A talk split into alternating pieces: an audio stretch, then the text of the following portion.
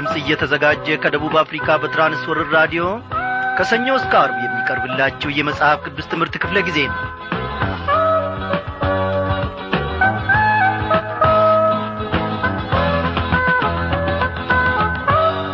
በምሕረቱ ባለጠጋ የሆነ ዘላለማዊው አምላካችን እግዚአብሔር እየተመሰገነ ይሁን። ዛሬንም ደግሞ በዋልንበት ስፍራ ሁሉ ጠብቆን እንደ ገና ከቤተሰቦቻችን ከጎረቤቶቻችን ከጓደኞቻችን ጋር በአንድ ላይ በመሆን በራዲዮናችን ዙሪያ ተሰብስበን ይህንን የእርሱን ቃል የእርሱን በረከት እንድንካፈል ፈቃዱ ስለሆነ እጅግ አድርገን እናመሰግነዋለን። ጌታችን ምን ይሳነዋል? ከትንቢተ ዳንኤል ብዙ ቁም ነገሮችን ያስተማረን ጌታ አምላካችን ከዚህም ደግሞ ከብራውያን መልእክት እንዲሁ ደግሞ በመንፈስ ቅዱስ አስተማሪነት ብዙ ሰማያዊ ምስጢሮችን ሊያስታውቀን እነሆ ዝግጁ ነው።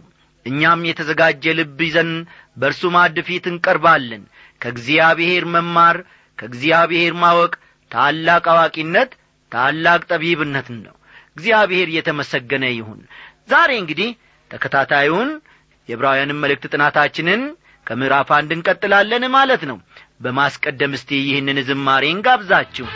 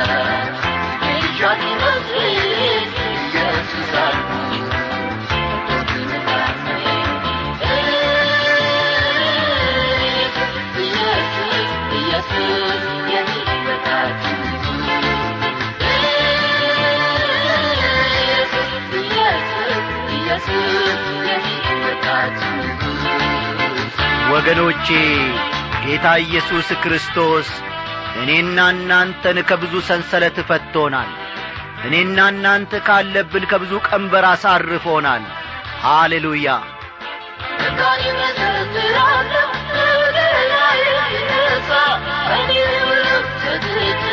አምላኬ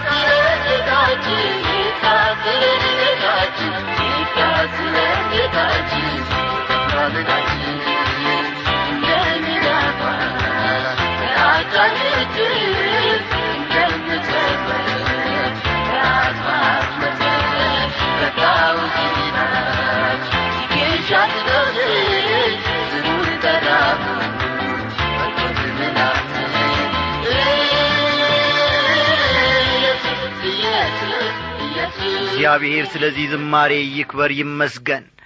አዎ ወዳጆቼ እንደ ሚዳቋ ነፍሳችን እንድትዘል ያደረጋት ኢየሱስ ክርስቶስን በማግኘቷ ነው። እግዚአብሔር ይህንን በጎ ውለታ ይህንን ታላቅ ነገር አድርጎልናል። ታዲያ ምን እንበለው? እስቲ እናመስግነው። ጌታ እግዚአብሔር አምላካችን ሆይ ነፍሳችን በእውነት ያረፈችው ባንተ ነው ስለዚህም ደግሞ ዕለት ዕለት ብቻ ሳይሆን በየሰዓቱና በየደቂቃው ባለንበት ስፍራ ሁሉ ውለታ ይታሰበናል ውለታ ይሰማናል። ክብር ምስጋና ለአንተ ይሁን።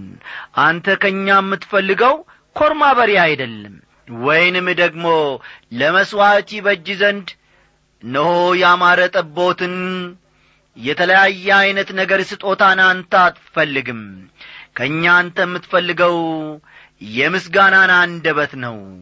ምስጋናን የሚሰዋልኝ ያከብረኛል ብለሃልና። በቃልህ ደግሞ እግዚአብሔር አምላኬው የታምነን እነሆ ምስጋና እናቀርባለን። በፊትህም ነፍሳችንን እናፈሳለን። ቤታችንን ኑሮአችንን ትዳራችንን እግዚአብሔር አምላኬው ምድራችንንም ስለምትመለከት እጅግ አድርገን እናመሰግንሃለን በሰቆቃ በመከራ ያለችውን ነፍስ በዚህ ሰዓት እንድትመለከት ጌታ እግዚአብሔር ሆይ እንለምንሃለን። በብቸኝነቱ ዕቅዱን እያወጣ ምን ማድረግ ይገባኛል? እንዴትስ መሆን አለብኝ? እያለ ብቻውን የሐሳብ ኩታ የሚቋጭ የሚደምርና የሚቀንስ ወንድም ወይንም እህትን እግዚአብሔር አምላኬ ሆይ እንድትመለከት የነገራቸው ሁሉ መጨረሻ የነገራቸው ሁሉ መቋጫ እንድትሆንላቸው ጣፋጩን ጌታ እግዚአብሔር ሆይ የዘላለሙን በረከትህን ደሞ በሕይወታቸው ውስጥ እንድታፈስ እኔ ባሪያ ጸልያለሁ። ደግሞም በስምህ የተጠሩትን እነሆ ክርስቲያን ወንድሞችና እህቶች እናቶችና አባቶች ምናልባት አንድ ሥጋ ሆነውም በአንድ ቤት የሚኖሩ በአንድ ታዛ ስርም ተጠልለው ያሉ ፍሬንም የሰጣቸው አባወራዎችን እግዚአብሔር ሆይ እንድትመለከት እለምንሃለሁ። አለመግባባት በአንድና በሁለት ነገር ሊከሰት ይችላል። ኩርፊያን ሰበብ አድርጎ ኩርፊያን ምክንያት አድርጎ ኩርፊያን ቀዳዳ በማግኘት አድርጎ እነሆ ወደ ልባቸው እየገባ ምሬትን የሚዘራውን ጠላት ዲያብሎስን ከሕይወታቸው ውስጥ በዚህ ሰዓት እንድታስወግድ እኔ ባሪያ እግዚአብሔር አምላኬ ሆይ ታምኜ ጸልያለሁ ልዑል ሆይ አንድነታቸውን እጠብቅ ቤታቸውን ትዳራቸውን እባርክ። እግዚአብሔር አምላኬና መድኒቴ ሆይ ወንድም የእህቱን እህትም የወንድምም ወንድም የወንድሙን እንዲሁም ደግሞ እህት የእህቷን ሸክም መቀባበልና መረዳዳትን የሚችሉበትን ጸጋ እግዚአብሔር ሆይ እንድታበዛላቸው በዚህች ሰዓት ወደ አንተ ጸልያለሁ። ይህንን ለምን እንደምጸልይ አንተ ታውቃለ እግዚአብሔር አባቴና አምላኬ ሆይ ብሩክ የሆነውን ቃልህን ስንማር ሳለ ገለባ ነገርን ይዘን ከዓለም ያመጣነውን ፍሬ የሌለውን ነገር ይዘን ወደ አንተ እንዳንቀርብ እግዚአብሔር ሆይ ገለባ ነገሮቻችንን በኢየሱስ ክርስቶስ ደም እንድታጠራልን እንለምንሃለን። ጌታ ሆይ ጌትነትህን በመካከላችን አረጋግጥ። ቃልህን ደግሞ ስንማር ሳለ በበረከት እያንዳንዳችንን ተገናኝን ሰማያዊን ምስጢርን በተረዳን መጠን ደግሞ መኖር እንድንችል እጃችንን ያዝ። ስለ ሕያውና ስለ ዘላለማዊ ስምህ ስትል ስማን። አሜን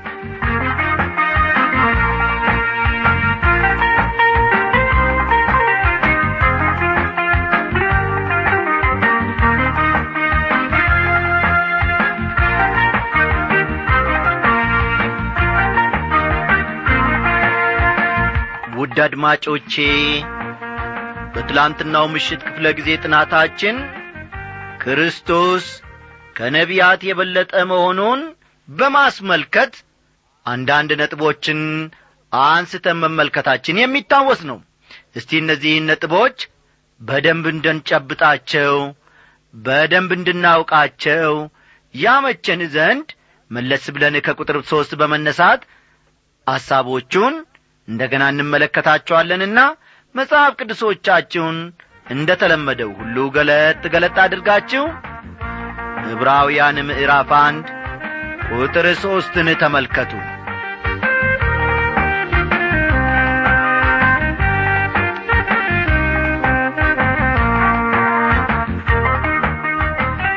ቁጥር ሦስት እንዲህ ይላል። እርሱም የክብሩ መንጸባረቅና የባሕሪው ምሳሌ ሆኖ ሁሉን በሥልጣኑ ቃል እየደገፈ ኀጢአታችንን በራሱ ካነጻ በኋላ በሰማያት በግርማው ቀኝ ተቀመጠ ይላል። በዚህ ውስጥ እንግዲህ ከእግዚአብሔር ባሕሪ ወይም ማንነት የተነሣ ክርስቶስ በላጭ መሆኑን ሦስተኛው ነጥብ አድርገን እንመለከታለን ማለት ነው። ልብ በሉ። ኢየሱስ ክርስቶስ ከነቢያት የበለጠ መሆኑን ከሰባት ነጥቦች አኳያ እንመለከታለን ብለናል። ሦስተኛው ነጥባችን ባለፈው ክፍለ ጊዜ እንደ ተመለከት ነው ከእግዚአብሔር ባህሪ ወይም ማንነት የተነሣ ከእግዚአብሔር ባህሪ ወይም ማንነት የተነሣ ክርስቶስ በላጭ ነው የሚለው ይህ ሦስተኛ ነጥባችን ነው ማለት ነው በዚህ በቁጥር ሦስት ውስጥ እንደ ተመለከት ነው መንጸባረቅ የሚለውን ቃል እናገኛለን። መንጸባረቅ ለሚለው ቃል ዐይነተኛ መገለጫ ልትሆንልን የምትችል ፀሐይ እንደሆነች አስባለሁ። ማንኛችንም ብንሆን ወገኖቼ በቀጥታ ፀሐይን መመልከት አንችልም። እንደዚያ ለማድረግ ብንሞክር ዐይናችን ምን ይሆናል? ይታወራል የፀሐይን ክብር የምናደንቀው ከእርሷ ከምናገኘው ብርሃን እንዲሁም ሙቀትና ምናልባትም ፈውስ የተነሣ ነው። በተመሳሳይ ሁኔታም ስለ እግዚአብሔር ያለን መገለጥ በጣም ውሱንና ደካማ ነው። ይሁን እንጂ ራሱን በልጁ በኩል ለእኔና ለእናንተ ገልጦአልና በልጁ አማካይነት ማለትም በልጁ ከተንጸባረቀው መለኮታዊ ባሕሪው የተነሣ እግዚአብሔርን እናውቀዋለን። እኔ ይህ እጅግ ይደንቀኛል። ኢየሱስ ክርስቶስ የእግዚአብሔር ብርሃን ነው ማለት ነው። ተመልከቱ። ኢየሱስ ክርስቶስ የእግዚአብሔር ብርሃን ነው። የባሪው ምሳሌ ሆኖ ይላል። ኢየሱስ የእግዚአብሔር ምሳሌ የሆነው እርሱ ራሱ እግዚአብሔር ስለሆነ ነው። ሐዋርያው ጳውሎስ በቆላሲስ መልእክቱ በምዕራፍ ሁለት ቁጥር ዘጠኝ ውስጥ በቆላሲስ መልእክቱ ምዕራፍ ሁለት ቁጥር ዘጠኝ ውስጥ በእርሱ የመለኮት ሙላት ሁሉ በሰውነት ተገልጦ ይኖራልና ይላል። አራተኛው ነጥባችን ደግሞ ነገሮች ሁሉ ተደግፈው ያሉት በእርሱ ስለሆነ እርሱ ከሁሉም በላጭ ነው የሚል ነው። ይህንን ባለፈው ክፍለ ጊዜ በደንብ ላልጻፋችሁት እንደ ገና እስቲ መለስ ብዬ አነበዋለሁ። ነገሮች ሁሉ ተደግፈው ያሉት በእርሱ ስለሆነ እርሱ ከሁሉም በላጭ ነው ይላል በሥልጣኑ ቃል እየደገፈ የሚለውን በቁጥር ሦስት ውስጥ ተመልከቱ። ይህንን ቃል በቁጥር ሦስት ውስጥ ነው የምናገኘው። በሥልጣኑ ቃል እየደገፈ ሲል ዓለማትን የፈጠረ ከመሆኑም በላይ አምላካችን አሁን ባለበት ሁኔታ ይቺ ዓለም እንድትቀጥል ደግፎና አጽንቶ ያቆመው እርሱ ራሱ ነው ማለቱ ነው ለመሆኑ ይህን ዓለም ደግፎ ለማቆም ምን ያህል ኀይል ያስፈልግ እንደሆነ አስባችሁ ታውቃላችሁን? ቅንጣት በምታህል አቶም ውስጥ በቃል ሊገለጥ የማይቻል እምቅ ይኖራል። ያንን ኀይል ደግፎ ወይም አጽንቶ የያዘው ግን እርሱ ነው። ያለ እርሱ ፍጥረት ዓለም ፍርክስክሱ ይወጣ ነበር ያለ እርሱ ሁሉም እንዳልነበረ ይሆን ነበር። አምስተኛው ነጥባችን ደግሞ ኀጢአታችንን በማንጻቱ እርሱ ከሁሉም በላጭ ነው ይላል። አስተውሉ። ኢየሱስ ክርስቶስ ከነቢያት የበለጠ መሆኑን የሚነግረን አምስተኛው ነጥብ ደግሞ ኀጢአታችንን በማንጻቱ እርሱ ከሁሉም በላጭ ነው የሚል ነው። ኀጢአታችንን በራሱ ካነጻ በኋላ ይላል በቁጥር ሦስት ውስጥ። ከኀጢአት የምነጻበትን መንገድ ያዘጋጀልን ጌታ ኢየሱስ ክርስቶስ ነው። ከኀጢአት የምንነጻበትን መንገድ ያዘጋጀልን ጌታ ኢየሱስ ክርስቶስ ነው። መስቀል ላይ የቤዛነት ሞት ከመሞቱ የተነሣ እኔና እናንተ ከኀጢአታችን ነጻን። በእርሱ በኩል ካልሆነ በቀር ከኀጢአት የምንነጻበት አንድም መንገድ የለም። ልብ በሉ። በልጁ በጌታ በኢየሱስ ክርስቶስ በኩል ካልሆነ በቀር ከኀጢአት የምንነጻበት ምንም መንገድ የለም ስድስተኛ ለአሁኑ ሕይወታችን ካዘጋጀልን ለአሁኑ ሕይወታችን ካዘጋጀልን መልካም ነገር የተነሣ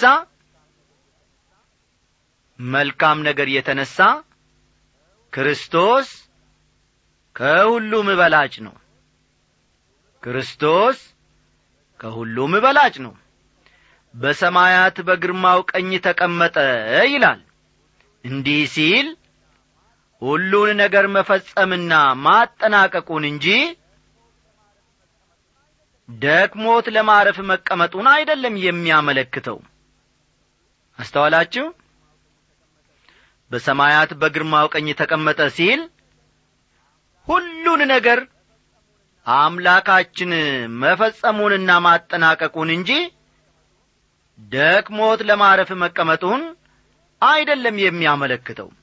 እኔና እናንተን ለማዳን የሚያስፈልገውን ሁሉ ክርስቶስ ፈጽሞታል። እግዚአብሔር በሰባተኛው ቀን ማረፉን መጽሐፍ ቅዱስ ይናገራል።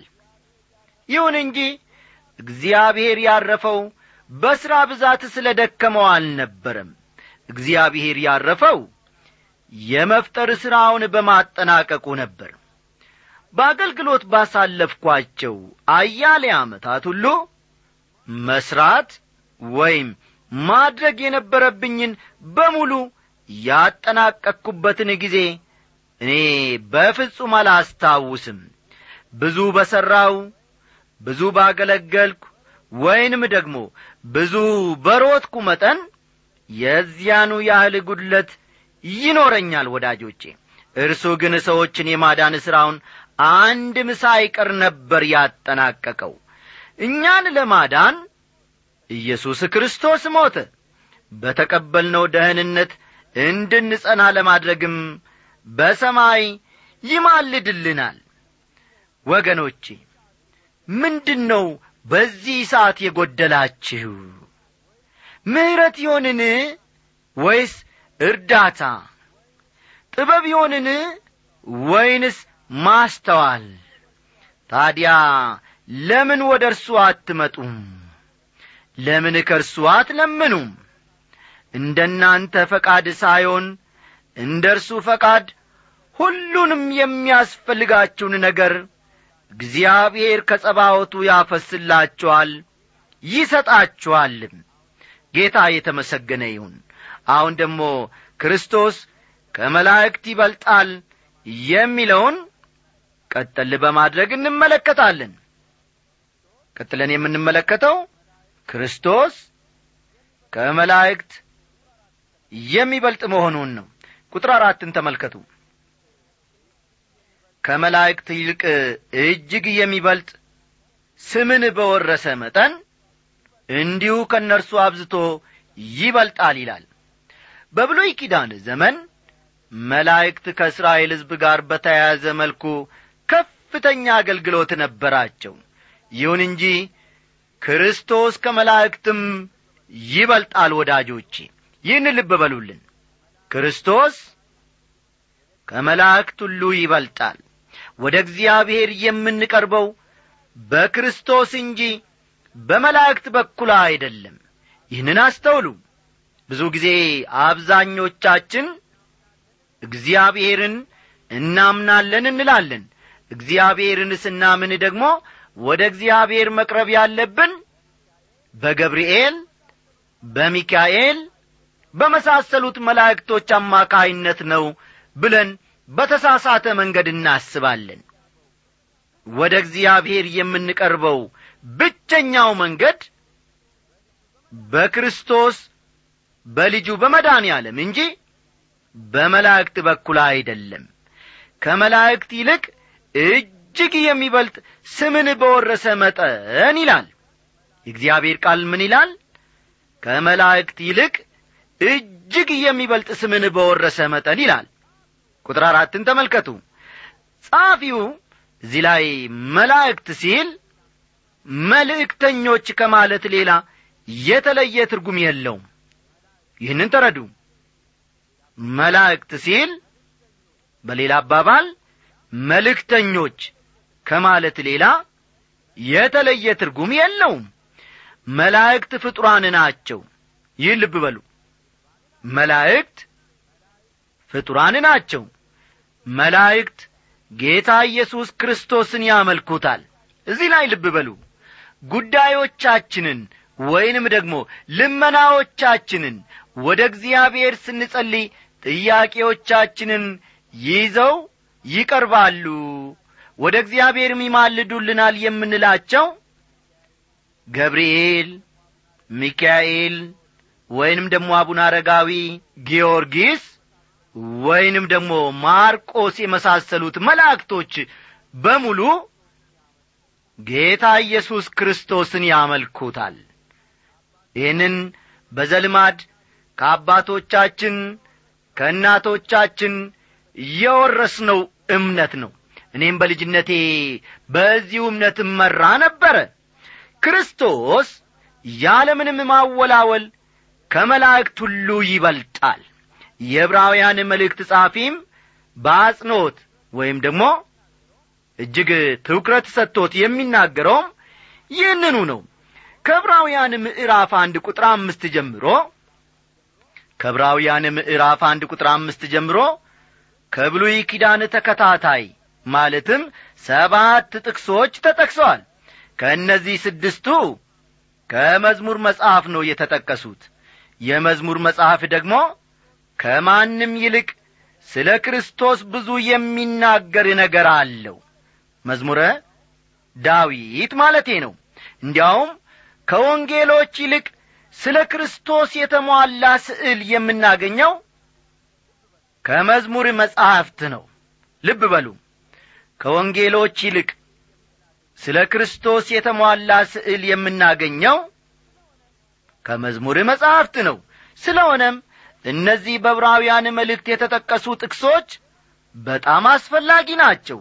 የመልእክቱ ጸሐፊ በተደጋጋሚ ከብሉይ ኪዳን የሚጠቅሰው ክርስቶስ ከመላእክት ይበልጣል የሚል አቋሙን ለማጠናከር ነው።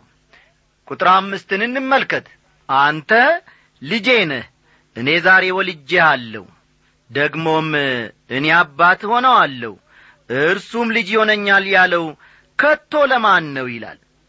አንተ ልጄ ነህ እኔ ዛሬ ወልጄሃለሁ የሚለው ቃል የተወሰደው ከመዝሙረ ዳዊት ሁለት ቁጥር ሰባት ነው ይህ አሁን ያነበብነው ቃል የተወሰደው ከመዝሙር ሁለት ቁጥር ሰባት ነው። ከሐዋርያ ሥራ ምዕራፍ አሥራ ሦስት ጳውሎስ በጲሲዲያ አንጾኪያ ያደረገው ታላቅ ስብከት ተመዝግቧል። በዚህ ጊዜ ከመዝሙር ሁለት ቁጥር ሰባት በመጥቀስ ነበር ሐዋርያው የሰበከው። እንደ ጳውሎስ አባባል ይህ ጥቅስ የሚያመለክተው በቤተልሔም መወለዱን ሳይሆን ከሙታን መነሳቱን ነበር። አስተውሉ። እንደ ጳውሎስ አባባል ይህ ጥቅስ የሚያመለክተው ጌታ በቤተልሔም መወለዱን ሳይሆን ከሙታን መነሳቱን ነበር። ስለሆነም ስለ ዓለም ኀጢአት መሞት የቻለ ክርስቶስ ብቻ ነበር ማለት ነው። ተመልከቱ።